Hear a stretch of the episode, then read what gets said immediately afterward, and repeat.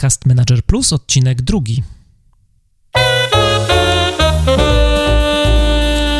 Cześć, witam Was w kolejnym odcinku mojego podcastu Manager Plus. Ja się nazywam Mariusz Hrabko i w tej audycji opowiadam o tym, jak zwinnie zarządzać sobą i biznesem. Jeżeli chcesz, żeby coś zmieniło się w Twoim życiu i czujesz potrzebę ciągłego szlifowania swoich umiejętności, zapraszam do słuchania moich audycji.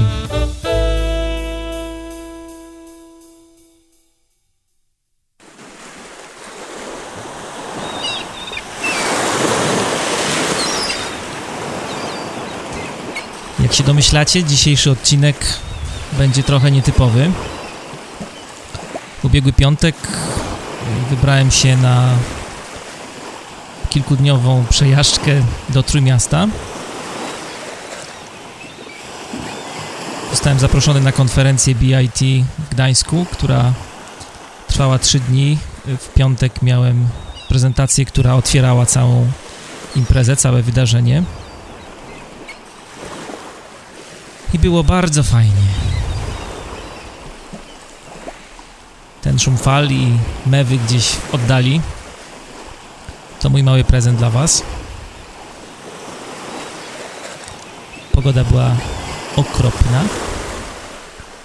Sobota była super, a poza tym cały czas padało. Ale udało mi się zarejestrować tych parę przyjemnych dźwięków, które mam nadzieję również Wam pozytywnie się kojarzą z czymś bardzo słonecznym, z wakacjami. Zaczęliśmy w piątek o 16. O 16 przez pół godziny podpisywałem książki, rozdawałem autografy.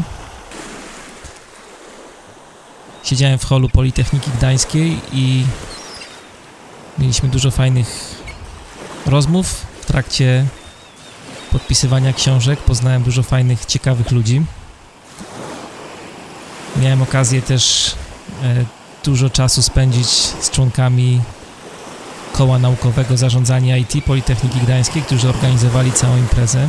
Naprawdę dużo, dużo fajnej energii się rozlało podczas tych kilku dni.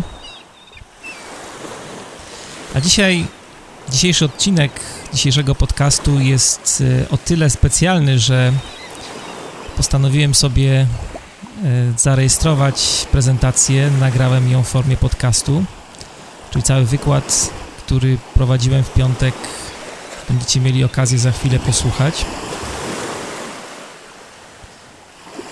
A dowiecie się w nim innymi o tym, od czego jest dobrze zacząć wdrożenie Agile w firmie. Dowiecie się o tym, czym są modele mentalne, sposób myślenia, jak silnie wpływają na to, co robimy, na nasze działanie. Będzie też całkiem spory blok o oporze, jak sobie radzić z oporem, który jest chyba najbardziej toksyczną siłą na naszej planecie, destrukcyjną siłą. Będę opowiadał o tym, jak sobie radzić z oporem przed zmianą, jak sobie radzić z lękiem przed zmianą.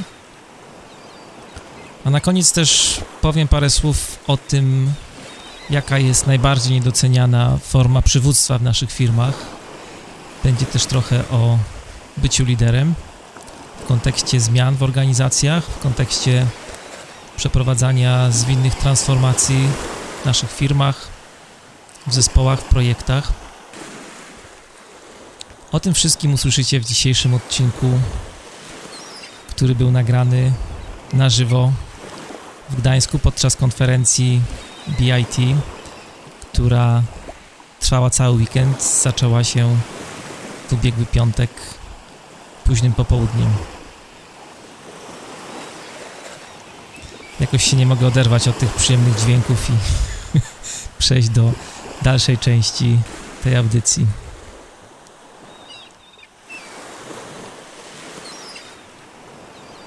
Ale chyba już trzeba.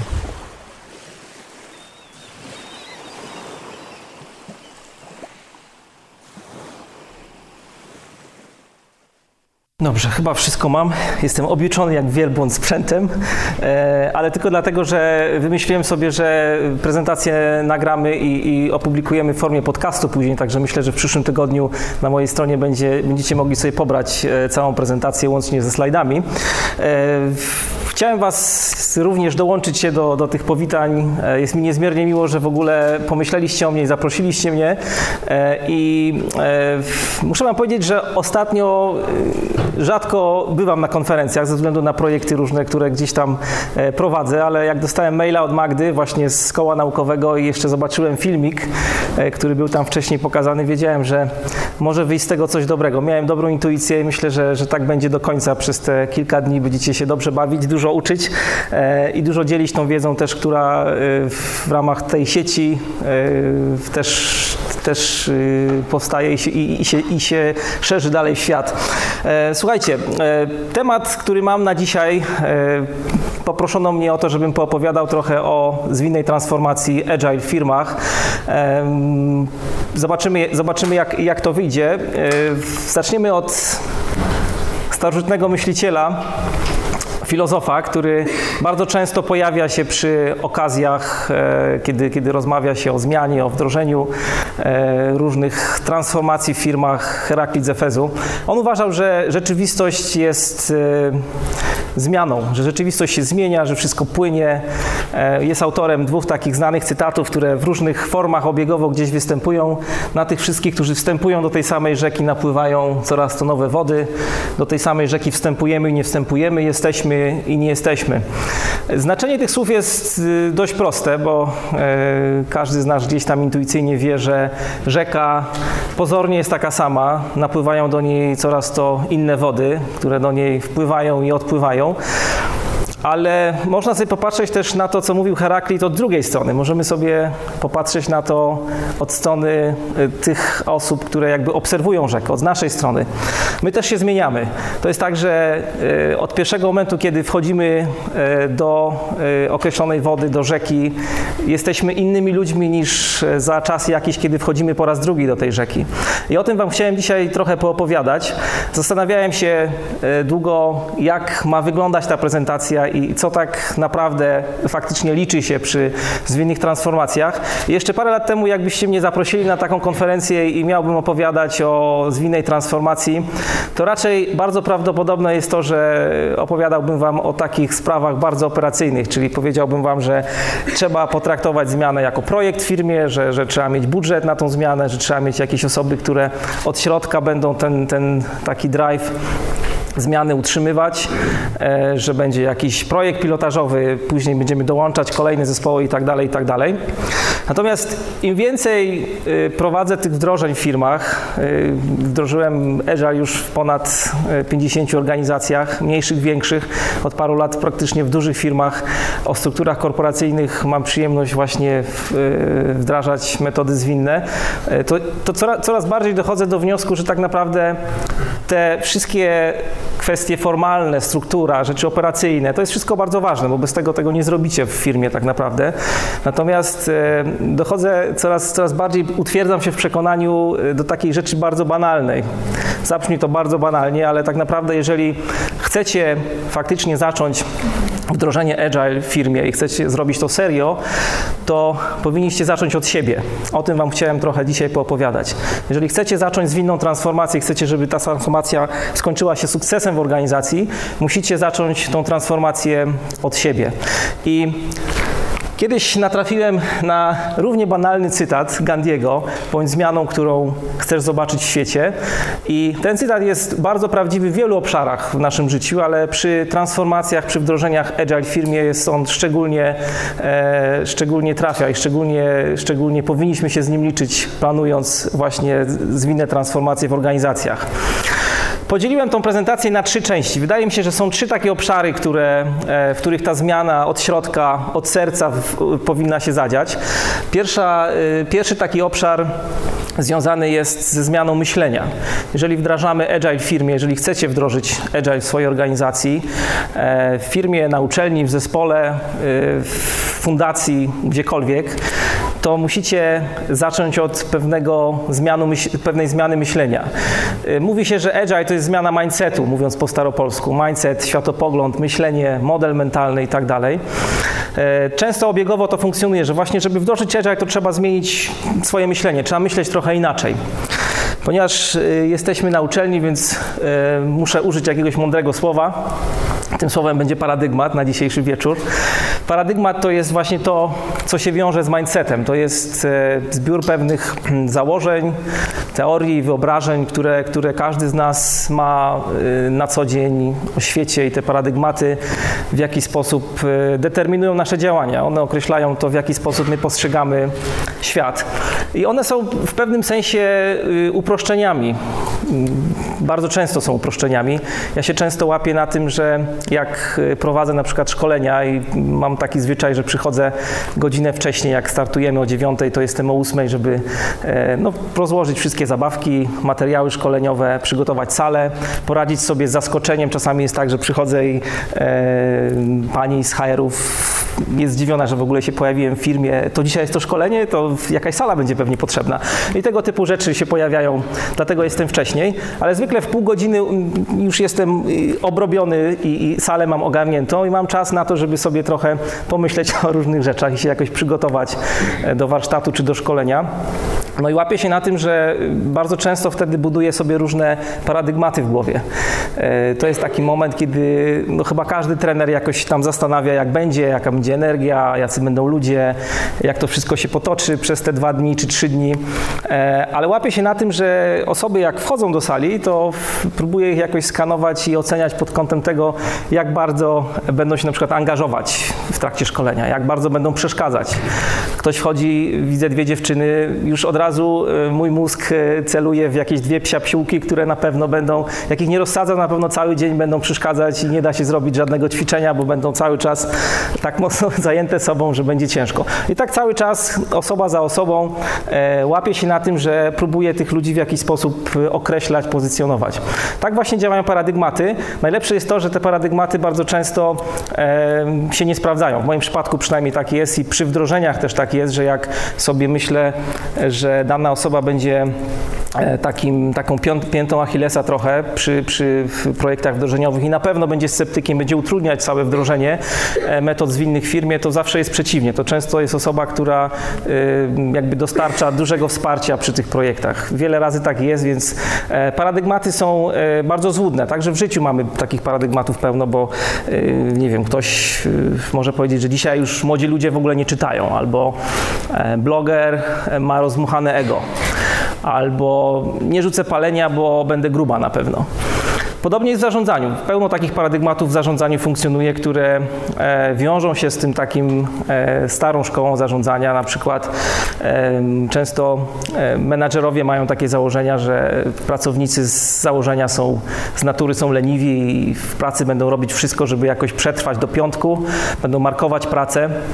Inny taki paradygmat mówi, że ludzi motywuje tylko kasa w życiu, więc trzeba robić wszystko tak, żeby ten motywator zwiększać. Nie ma innych jakichś dodatkowych rzeczy, które pracowników motywują.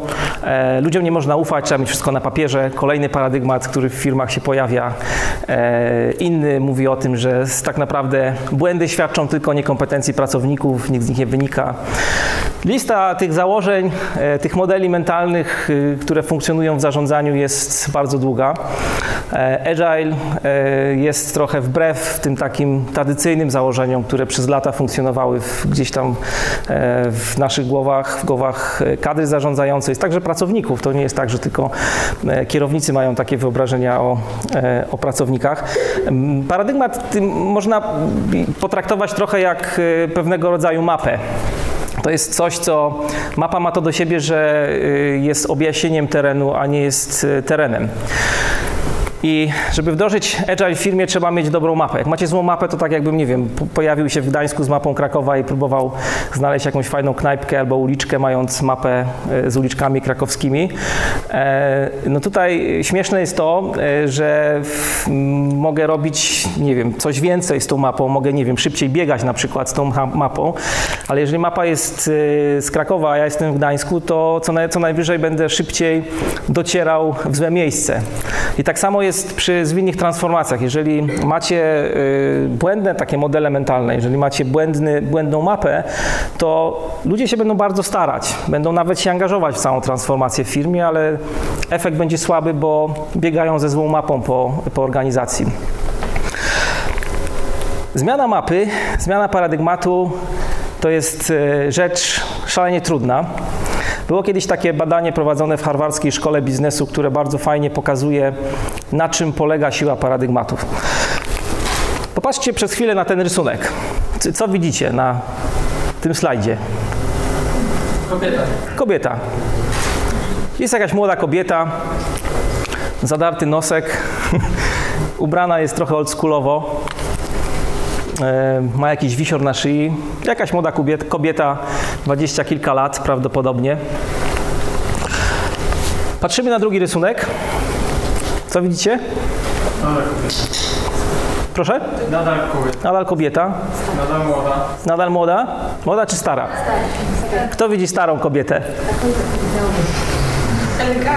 Pół sali widzi starą kobietę. Ma piękne czarne włosy. Kolega dalej widzi piękną kobietę. To w pewnym sensie jest dobry znak. Natomiast, jak się wpatrzycie bardziej w ten rysunek, to widać tutaj, chociażby po tym nosie, jakby nawet dorysować pieprza, to niezła baba Jaga wychodzi z tego rysunku, że to jest jednak mimo wszystko kobieta w starszym wieku. Też jest e, odpowiednio ubrana, ale, ale mimo wszystko jest to starsza pani, dość zmęczona życiem może. I ten, ten eksperyment, który był wykonany właśnie w, w szkole biznesu, bardzo fajnie pokazuje, jak silnie oddziaływują na nas paradygmaty. E, Popatrzcie tutaj, patrzyliście na pierwsze zdjęcie tylko przez kilkanaście sekund zale, zaledwie i to wystarczyło, żeby ten obrazek młodej pani wbił się tak mocno w naszą świadomość, żeby część z Was tutaj na drugim zdjęciu e, dalej widziała młodą kobietę. Co dopiero jak sobie popatrzycie na paradygmaty życiowe, jeżeli one się konstruują przez lata, nie wiem, są paradygmaty, które powstają od dzieciństwa naszego, e, tak samo jest w zarządzaniu. Te paradygmaty powstają przez e, lata całe naszej części. Wy, wy dopiero będziecie zaczynać pracę w organizacjach, ale są pracownicy, e, z którymi e, trzeba sobie w jakiś sposób radzić, którzy pracują już 20-25 lat w organizacji. No i nagle pojawia się temat wdrożenia Agile w firmie. Pierwsza rzecz, która jest ważna, to zmiana mapy, zmiana paradygmatu przy zwinnej transformacji. Drugi temat, który chciałem e, trochę dotknąć i też jest e, bardzo ważny, tak jak obserwuję w firmach i z którym trzeba się nieźle napocić czasami, to jest kwestia oporu. Druga zmiana, która się powinna zadziać w naszych głowach, w naszym środku, to jest e, pokonanie oporu, który wią- wiąże się e, ze zmianą, e, jaką jest, jaką jest Agile. Jest bardzo ciekawa rzecz teraz, którą obserwuję. Jeszcze parę lat temu było tak, że przy wdrożeniach metod zwinnych w firmach, jeszcze jak e, Agile nie był tak popularny, jak jest teraz, przynajmniej w Polsce jest duża świadomość, są konferencje taka jak ta Agile'owe, e, jest dużo artykułów, są blogi, które traktują na to, o tej tematyce, E, ale jeszcze jakiś czas temu było tak, że pracownicy, jak spotykałem ich na warsztatach, mieliśmy dużo dyskusji o tym, co zrobić, żeby faktycznie ten Agile wdrożyć i żeby przekonać do tego kadrę zarządzającą, żeby przekonać menedżerów. To był główny problem. Pracownicy chcieli, ale wydawało się, że menadżerowie nie chcą mieć Agile'a w firmie. Teraz jak jest boom na Agile, Agile jest w pewnym sensie trendy, e, to jest problem odwrotny. Kadra zarządzająca, dyrektorzy chcą wdrażać Agile, ale pracownicy nie chcą. Pojawia się temat oporu, który jest dość ważny przy e, zwinnych transformacjach. Mnie się zawsze wydawało, że ni- nigdy nie będzie tak, że będzie jakby opór, byłem naiwny pewnie w tym dość mocno, że nigdy będzie tak, że e, pracownicy nie będą chcieli tak fajnej, e, fajnych metod mieć u siebie w firmie. Tymczasem e, jak obserwuję, zwłaszcza w dużych organizacjach, nie zawsze, nie zawsze tak to wygląda. Opór jest wtedy, jak już wiecie, że coś jest nie tak w firmie, jak wiecie, że coś trzeba by zmienić, ale jakiś tam gadzi mózg wam podpowiada, że może jeszcze nie teraz, może jeszcze poczekamy chwilę, szukamy różnych wymówek, żeby tej zmiany y, w organizacji nie wprowadzać. To jest trochę tak, jak nie wiem, czy macie takie doświadczenia, ale pewnie każdy z nas ma, jak e, idziecie i nagle wam wpadnie kamień do buta i robicie wszystko, żeby jak najdłużej w tym bucie iść, a tego kamyka nie wyciągać. No mniej więcej tak to działa e, z oporem. Chciałem Wam polecić przy okazji oporu e, i zacytować e, osobę, która mm, się pan nazywa się Steven Pressfield. Ja go w poprzednim podcaście, pierwszym rozgrzewkowym, podawałem właśnie jako e, autora książki The War of Art, która jeszcze nie jest przetłumaczona na język polski. On całą książkę, którą przeczytacie w kilka godzin, poświęcił właśnie oporowi. E, powiedział e, między innymi coś takiego, że opór, tak go zdefiniował, jest to e, taka niewidzialna siła, która pojawia się w naszym życiu zawsze wtedy, jak e, chcemy zrobić coś wartościowego, coś, co będzie miało znaczenie na, e, naszym życiu, w obszarach naszego życia. E, Opór e, zawsze jest wtedy, jak chcecie zrobić coś sensownego, coś, co będzie miało znaczenie w waszym życiu, ale, e, ale gdzieś coś wam mówi, że może nie teraz, e, może, może, może za jakiś czas to, tą zmianę wprowadzicie. Opór jest wtedy, jak na przykład chcecie napisać tekst na bloga. Ja mam bardzo często takie sytuacje, że chcę napisać tekst, a nagle łapię się, że sprzątam kuchnię. Wtedy jest opór. Opór jest też wtedy, jak, nie wiem, chcę iść pobiegać, patrzę przez okno, mówię, o, pada dzisiaj, nie idę.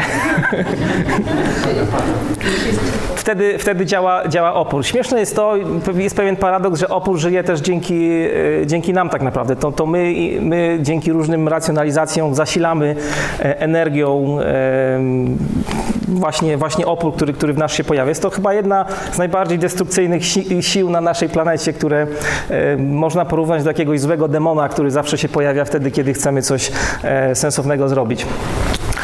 Opór pojawia się przy e, wdrożeniach, przy zmianie, wtedy, kiedy e, jest świadomość jakiegoś takiego rozdźwięku.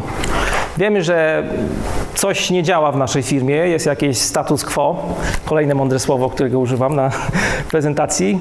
Jest jakaś rzeczywistość, która, e, z którą coś trzeba zrobić i jest jakaś wizja, którą, którą chcecie, chcecie osiągnąć. Jest jakiś cel, jakieś marzenie, które chcecie zrobić. Chcecie na przykład wdrożyć Agile w firmie.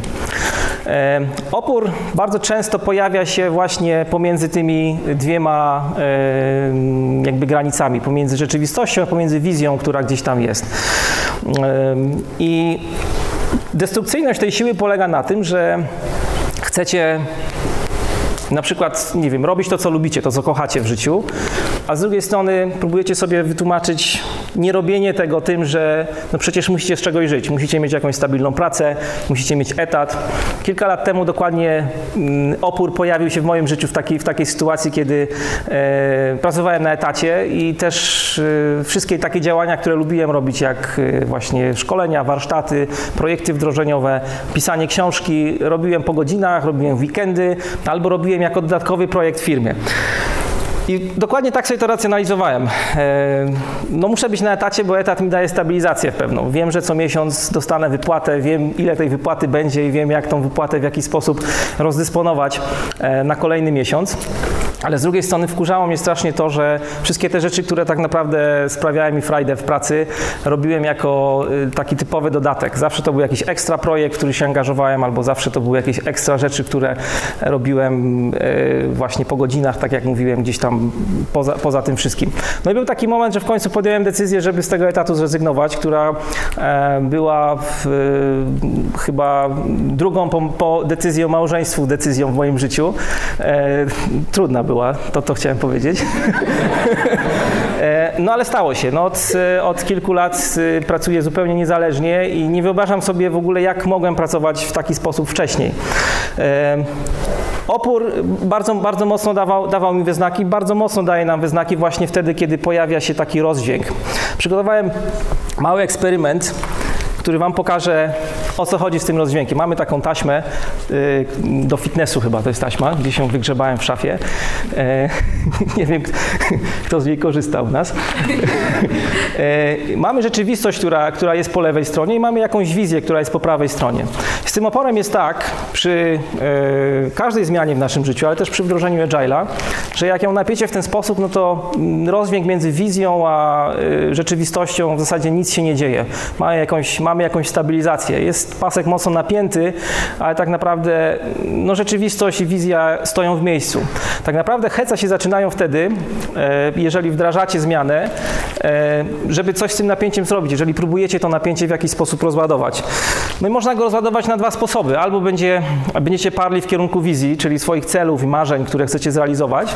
No i wtedy oczywiście wizja będzie odrywać rzeczywistość, czyli będzie odrywać, e, pokonywać grawitację tak naprawdę waszej, waszej rzeczywistości. No albo można zrobić coś prostszego, co często robimy. E, rzeczywistość ciągnie wizję właśnie do, do siebie. Wtedy jakby przestajemy coraz bardziej myśleć o wizji, e, a skupiamy się na tym, e, na tym, co jest. I to jest e, moment, który bardzo mocno pojawia się właśnie, z którym, z którym musicie się liczyć przy projektach zwinnej transformacji. Jest jakaś wizja, chcemy coś zrobić, chcemy wdrożyć agile w firmie, a z drugiej strony jest rzeczywistość tego, co mamy. To jest moment, kiedy pojawia się ten, ten opór jakby cały myk polega na tym, żeby ludzie zrozumieli w firmie, że z tego rozdźwięku, z tego napięcia rodzi się coś fajnego. Może się zrodzić coś fajnego. To, jest, to nie jest tylko siła destrukcyjna. Bo najczęściej jest tak, że przy zmianie że z tego rozdźwięku, e, ten rozdźwięk jest źródłem dyskomfortu dla pracowników czy, czy, czy, czy dla ludzi. E, dyskomfortu, który powoduje, że no w jakiś sposób musicie naruszyć swoją strefę komfortu i ten dyskomfort najczęściej przy zmianach kończy się tym, że zaczynamy rezygnować z czegoś nie chcę pisać symfonii, muszę z czegoś żyć, wystarczy mi, że będę pracował jako nauczyciel muzyki w gimnazjum. Nie, nie ma absolutnie nic do nauczycieli muzyki w gimnazjum, ale przykład ten pokazuje Wam, o co tutaj chodzi. Najczęściej dyskomfort związany z rozładowywaniem tego napięcia polega na tym, że próbujemy z czegoś zrezygnować. Nie, nie da się mm, u nas na pewno, często, często tak słyszę w firmach, e, nie da się wdrożyć agile'a w firmie w pełnym, w pełnym zakresie. Framework Scrama fajny jest bardzo, bardzo by się nam przydał, ale no, nie potrzebujemy wszystkich praktyk. Zaczynamy, najczęściej ludzie przestają e, robić retrospektywy na koniec sprintu, kończy się jakby cała zabawa na planowaniu sprintu, później mamy odbiór pracy na koniec sprintu przy, przy e, tak zwanym przeglądzie sprintu. E, jak już pozbędziemy się retrospektyw, to wyrzucamy stand-upy, no bo przecież kurczę, siedzimy razem w sali, no po jakiego grzyba będziemy się spotykać, jakaś sekta, stawać pod ścianą i na 15 minut sobie opowiadać, co, co, co działało, co nie działało, przepraszam, co, co robiłem wczoraj, co będę robił dzisiaj, e, jakie są przeszkody i tak dalej. To jest niepotrzebne, więc stand-upy trzeba wyrzucić. Zostają dwie praktyki z całego frameworku e, i tak to najczęściej wygląda, że eliminowanie y, tego rozdźwięku, czyli redukcja y, tego rozdźwięku, czyli eliminowanie tej wizji, kończy się na tym, że my nieświadomie albo podświadomie właśnie pozbywamy się jednej rzeczy za drugą. To nie jest tak, że wyeliminujemy jakąś jedną praktykę i będzie dobrze. Jak się okaże, że wyeliminujemy jedną praktykę, jakieś jedno coś, co, co, co, co, co w, w metodach zwinnych się pojawia i jest jakby częścią tych metod, to nagle się okaże, że coś innego nam przeszkadza. I w życiu jest tak samo. No, ta, ta, ta redukcja celów, które mamy, ona gdzieś przebiega taką drugą ścieżką zupełnie niepostrzeżenie. Nagle się okazuje, że e, właśnie rezygnujemy z wymarzonej pracy, z wymarzonego związku. Nagle jesteśmy tu dokładnie, gdzie, gdzie byliśmy na początku. Tą wizję tak mocno osłabiamy, że, e, że, że, że jesteśmy w zasadzie na początku drogi. Wdrożenie Agile w firmie wiąże się z tym, że musicie nagiąć trochę status quo, że musicie trochę oderwać się od rzeczywistości. To jest też rzecz może e, bardzo banalna, ale bardzo prawdziwa przy, przy wdrożeniach. W ogóle często wydaje nam się, że właśnie prowadzenie takich projektów transformacyjnych e, to jest nie wiadomo co, a tak naprawdę koniec końców zawsze schodzimy do bardzo prostych, takich oczywistych prawd o ludziach, o mechanizmach, które gdzieś w firmach, e, w relacjach społecznych funkcjonują. E, I tutaj jakby to, co jest problemem, to jest właśnie jakby naruszanie naszej strefy komfortu, czyli wychodzenie ze strefy komfortu. Ludzie nie chcą wychodzić ze swojej strefy komfortu, bo ona daje im bezpieczeństwo ale też z drugiej strony nie widzą tego, że strefa komfortu i takie sztywne trzymanie się przy, przy zmianie strefy komfortu powoduje, że mm, też z drugiej strony ta strefa nie daje nam wolności. Jak zamkniecie w słoiku szklanym łyżeczkę pcheł, bardzo ekstremalny przykład, sobie wymyśliłem, ale e, jak zamkniecie łyżeczkę pcheł w słoiku szklanym, to pchły będą wyskakiwać do góry. Będą skakać, próbowały zrobić wszystko, żeby z tego słoika wyskoczyć. Ale jeżeli zamkniecie te pchły na trzy dni w tym słoiku, i wrócicie do tych pcheł, otworzycie wieczko, to po trzech dniach y, dzieje się rzecz bardzo ciekawa, bo pchły skaczą tylko do wysokości wieczka, mimo że tego wieczka nie ma. Dokładnie taka sytuacja jest, yy, dzieje się z nami przy zmianie w organizacjach. Wielu pracowników e, skacze tylko do poziomu wieczka, dlatego że wieczko, czy poziom wieczka daje im, e, zapewnia im strefę komfortu, daje im bezpieczeństwo, ale e, nie daje im wolności, jak te pchły, które skaczą tutaj do poziomu wieczka, podobnie my się często zachowujemy w życiu. Powiem to jeszcze raz, Agile wymaga nagięcia status quo, wymaga wyjścia e, ze strefy komfortu, co też nie jest rzeczą łatwą. Kiedyś, e, dokładnie no, parę tygodni temu, dostałem na Facebooku taką wiadomość od Sławka, który e, napisał mi parę ciepłych słów e, o książce, ale e, też napisał takie jedno zdanie, które jakoś mi zostało w głowie, że przez lata pracował w projektach, które wykorzystywały metody kaskadowe do jakby wytwarzania produktów. Jak pierwszy raz się spotkał w ogóle z Agilem, to doznał prawdziwego szoku. Taka egzystencjalna sytuacja graniczna się wytworzyła, bo wydawało mu się, że no, jak w ogóle można pracować w taki sposób właśnie kaskadowy, sekwencyjny, e, mając takie narzędzie czy metody, wartości, jakie niosą ze sobą metody agile'owe. Wydawało mu się, że no jest to rzecz normalna, że wszyscy mm, deweloperzy, wszyscy członkowie zespołów projektowych powinni jakoś naturalnie w ten agile wejść. Tymczasem tak nie jest. Mówiłem Wam wcześniej, że teraz trochę jest sytuacja e, odwrotna i e, w firmie, zwłaszcza dużej, musicie się liczyć z tym, że e, ten opór przed zmianą będzie i będzie bardzo często duży. Jest taki profesor Edgar Schein, którym chciałem Wam parę słów powiedzieć, bo bardzo mi też pomógł przy radzeniu sobie właśnie w firmach z oporem ze zmianą. On powiedział coś takiego, że lęk ludzi przed zmianą bierze się stąd, że ludzie boją się uczyć. Wiecie coś na ten temat, jesteście w większości studentami, więc znany Wam jest lęk przed nauką, pewnie, zwłaszcza w okresie sesji. Lęk przed nauką bierze się bardzo często stąd, że no, ludzie w firmach boją się wchodzić w nowe tematy, boją się, że im nie wyjdzie boją się, że nie wyjdzie z Agilem na przykład, nie wyjdzie im ze Scrumem. Druga rzecz jest taka, że zwłaszcza na początku, jak się prowadzi te wdrożenia metod zwinnych w organizacji, to ludzie się też boją, że będą trochę takimi outsiderami, że będą stali z boku, że wchodzenie w te nowe tematy spowoduje, że oni będą na świeczniku, niektórzy będą traktować ich jako dewiantów organizacyjnych i tak dalej. I wiele z tych osób w naszych firmach pewnie w ogóle by się nie zmieniło, gdyby nie e, jakby przymus do zmiany. Wolą być pasywni. Ludzie wolą być pasywni, wolą się nie zmieniać.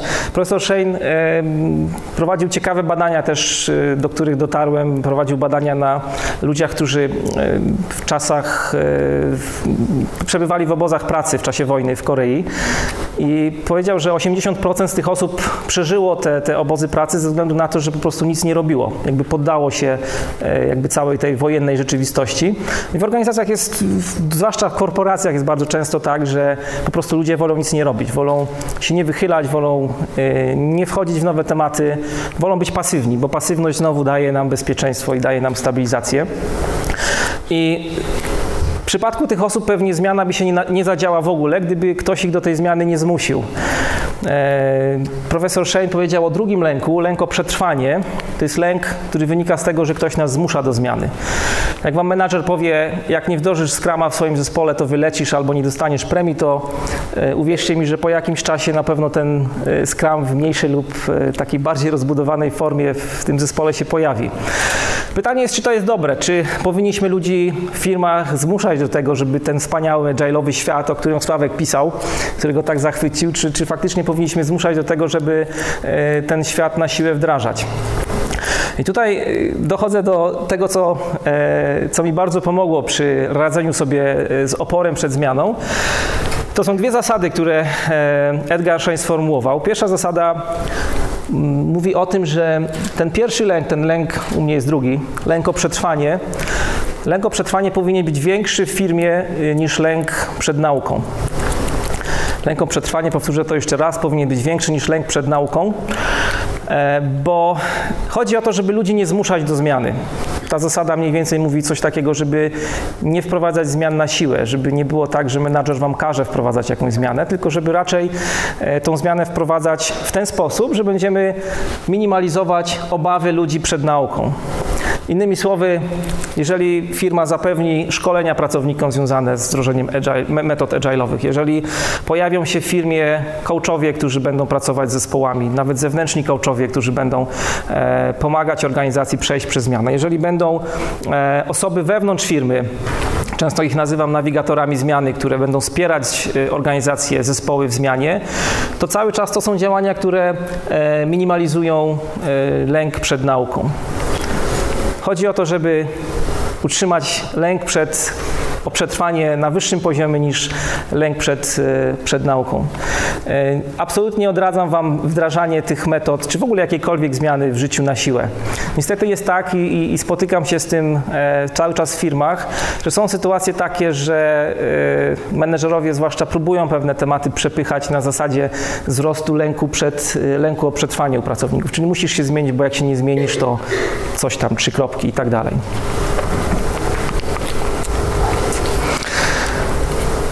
I kończąc temat oporu przed zmianą, chciałem powiedzieć o jednym momencie, który jest bardzo niebezpieczny.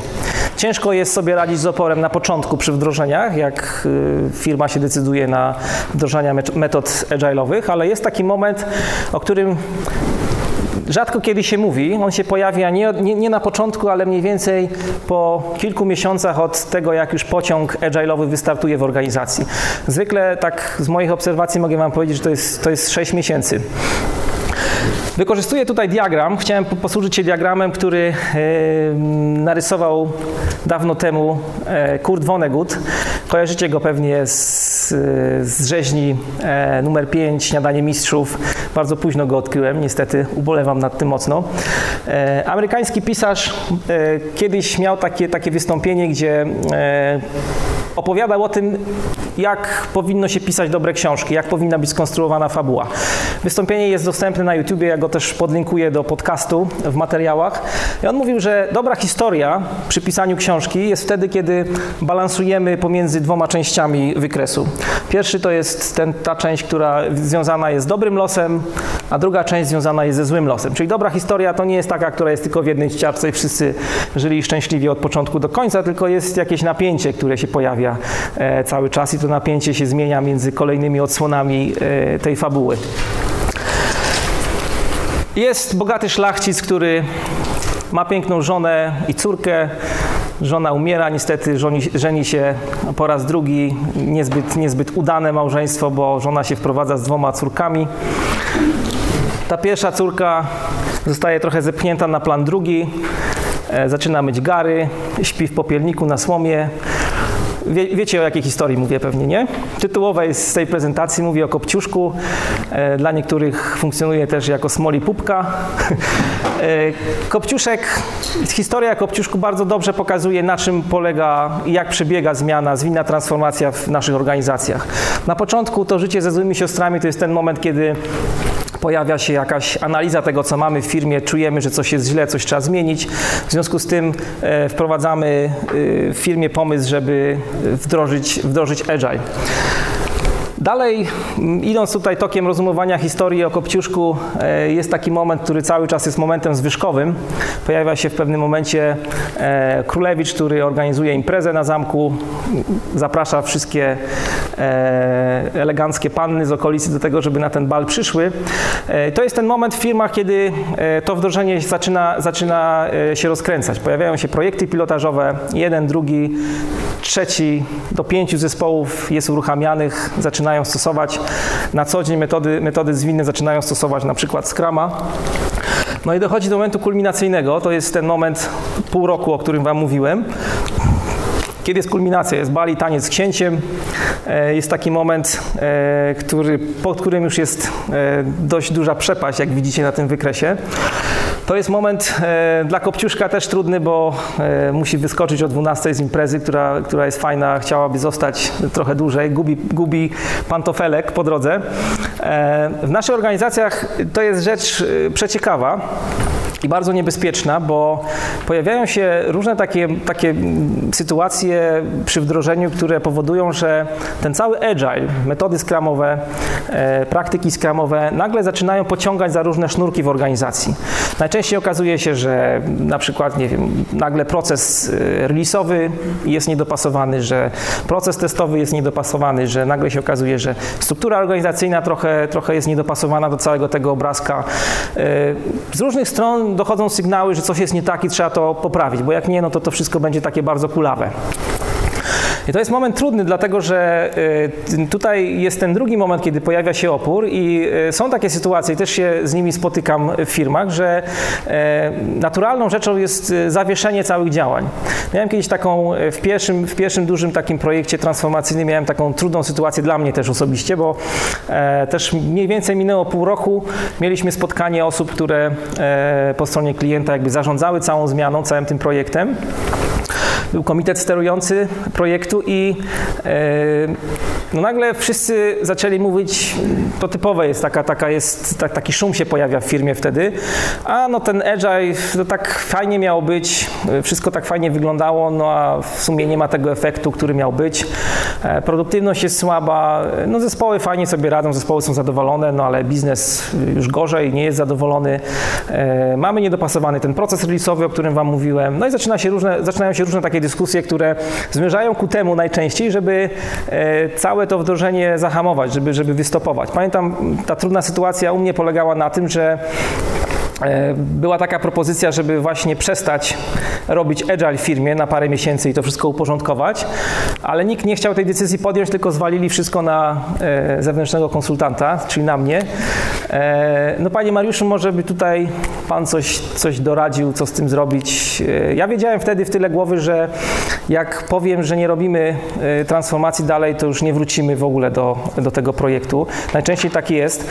Przy małych firmach pewnie da się coś z tym zrobić e, i da się wrócić, ale przy dużych organizacjach, jak, przy, jak chcecie wdrożyć e, Agile w takich e, programach, które liczą setki osób, no jest później trudno wrócić na właściwą ścieżkę. To znaczy nie jest to takie proste, jak, jak powiecie, że stajemy i wracamy do tego za 3-4 miesiące, bo bardzo, bardzo dużo rzeczy się może zmienić. No ja wtedy podjąłem decyzję, że idziemy w to, licząc się z tym, że wyjadę na złotych taczkach, jeżeli się nie uda, ale, no ale się udało i to, był, to, był, to, to, była, to była taka pierwsza rzecz właśnie, która, e, która była też dobrą, dobrą taką praktyką i lekcją z tego e, projektu transformacji też dla mnie, że e, no nie można tutaj dopuścić do takiej sytuacji, żeby stanąć w tym dołku. Bo jeżeli przeskoczycie ten dołek, to jest moment, kiedy dochodzi się do tego, gdzie happiness index skacze dość mocno, indeks szczęścia e, i wtedy już jest tylko lepiej. Jeżeli przeskoczycie tę sytuację i zaczniecie to robić, nawet jakby równolegle do tych prac, które, które trwają e, przy, przy transformacji, to już będzie tylko lepiej. Trzeba po prostu ten moment w firmie przetrwać. I chciałem powiedzieć na koniec jeszcze o trzecim temacie, który jest ważny, a który też e, może dla wielu e, z Was jest taki nieuświadomiony. To jest to, żeby przy wdrożeniach Agile e, w firmie być e, naśladowcą lidera. Bo to jest tak, że Lider jest e, bardzo ważną osobą przy, przy zwinnej transformacji. Lider ma być mm, osobą, która jest odważna, żeby wyjść tak jak ten, ten gość tutaj bez koszulki i zacząć nagle tańczyć na trawie, e, wykonywać jakieś ruchy, które będą naśladowalne. E, ale tak naprawdę ważne jest to, co się dzieje teraz. Pojawia się gość, który nagle zaczyna naśladować ruchy lidera. Przy zmianie jest to moment kluczowy. E, I ciągle uważam, że to jest niedoceniana forma przywództwa w naszych firmach. Bycie pierwszym naśladowcą. Zobaczcie, co się dzieje tutaj. Lider zaczyna traktować tego naśladowcę trochę na równi z sobą, jak tańczą jak partner z partnerem.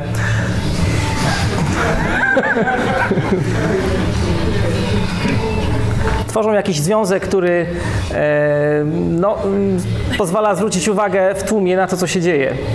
Ale tu jest moment, kiedy pojawia się drugi naśladowca, tak? Nie mamy już jednego świra, który bez koszulki tańczy na środku. Nie mamy dwóch świrów, ale jest świrów trzech. A trzech świrów to już jest całkiem niezła grupa, to już jest całkiem niezły tłum, który, zgodzicie się ze mną, że przyciąga jakoś uwagę i wzbudza ogólne zainteresowanie innych w tłumie. No i to jest moment przełomowy dla zmiany, słuchajcie. To, co się dzieje teraz. Naśladowcy, było ich dwóch na początku, zaczynają przyciągać innych naśladowców. Tak naprawdę rola lidera zupełnie gdzieś ginie, bo oni na tej imprezie na trawie zaczynają naśladować naśladowcę, który naśladuje innego naśladowcę. Tak naprawdę ten, ten, ten, rola tego pierwszego lidera gdzieś ginie w całym, w całym tym tłumie autentyczne wydarzenie, które miało miejsce w Stanach na jednym z takich bardzo wypasionych koncertów, które możecie sobie też podlinkuję w materiałach do podcastu obejrzeć. Dwie lekcje z tego krótkiego filmu i z tego, co Wam chciałem powiedzieć teraz a propos bycia naśladowcą. Pierwsza rzecz jest taka, że e, to, co powiedziałem wcześniej, że rola lidera jest, jest bardzo ważna przy, przy transformacji. Ja absolutnie nie chcę e, deprecjonować. E, lider zaczyna często transformację, wychodzi na środek bez koszulki, tańczy, wykonuje dziwne ruchy, ale tak naprawdę ważne jest tutaj, żeby liderzy, to są często dyrektorzy całych pionów IT, żeby oni tego pierwszego naśladowcę traktowali e, na równi z sobą. Bo wtedy będą pokazywać, że tak naprawdę w tej całej transformacji chodzi o coś więcej niż tylko e, bycie liderem, niż tylko sam leadership. To jest jedna lekcja. Ale druga lekcja, która jest, wydaje mi się, ważniejsza tutaj i o której ciągle zapominamy przy wdrożeniach, to jest to, że Mam takie wrażenie, że y, zwłaszcza jak y, rozmawiam o, o, o tych projektach zwinnej transformacji z, y, z kadrą zarządzającą, że rolę liderów się trochę przecenia w całym tym wdrożeniu. Jeszcze raz to powiem, że oni są bardzo ważni, ale ich rola i znaczenie jest trochę przereklamowana przy wdrażaniu Agile w firmie. Tak naprawdę ważny jest ten pierwszy naśladowca, jak widzieliście na filmiku, który wskakuje na trawę i zaczyna wykonywać te dziwne ruchy, zaczyna naśladować, e, naśladować lidera. Bo tak naprawdę, no, cóż znaczy lider? Definicja lidera y, wtedy nabiera sensu, jak jest naśladowca. Jeżeli nie macie naśladowców, to nie jesteście liderami. Lider bez naśladowcy jest tylko świrem, który tańczy bez koszulki na środku, jakieś, wykonuje jakieś dziwne ruchy. E, I to jest, i to jest y, y, bardzo ważna rzecz, bardzo ważny obszar, żeby być naśladowcą, naśladowcą pierwszym. E, I tak jak powiedziałem, według mnie jest to ciągle niedoceniana forma przywództwa w naszych firmach. I kończąc już prezentację, mam dla Was takie zadanie domowe właśnie, że jak zobaczycie gdzieś w swoich organizacjach, e, na uczelni, w zespole, w firmie jakiegoś takiego świra, który ma odwagę, żeby wyjść na środek i opowiadać o Agile, o Scrumie, zachęcać innych, e, żebyście mieli odwagę też być naśladowcą tym, tym pierwszym. Bardzo Wam dziękuję za uwagę.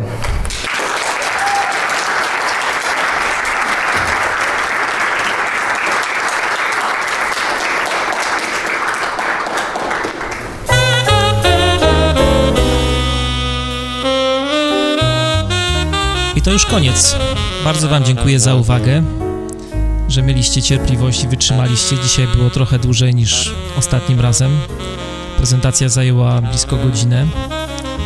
Gdyby jednak temat Was zainspirował i chcielibyście pogadać o rzeczach związanych z wdrożeniem, o tych tematach, które poruszyłem podczas prezentacji, zapraszam do używania komentarzy pod tą audycją. Chętnie włączę się w dyskusję odpowiem na ewentualne dodatkowe pytania.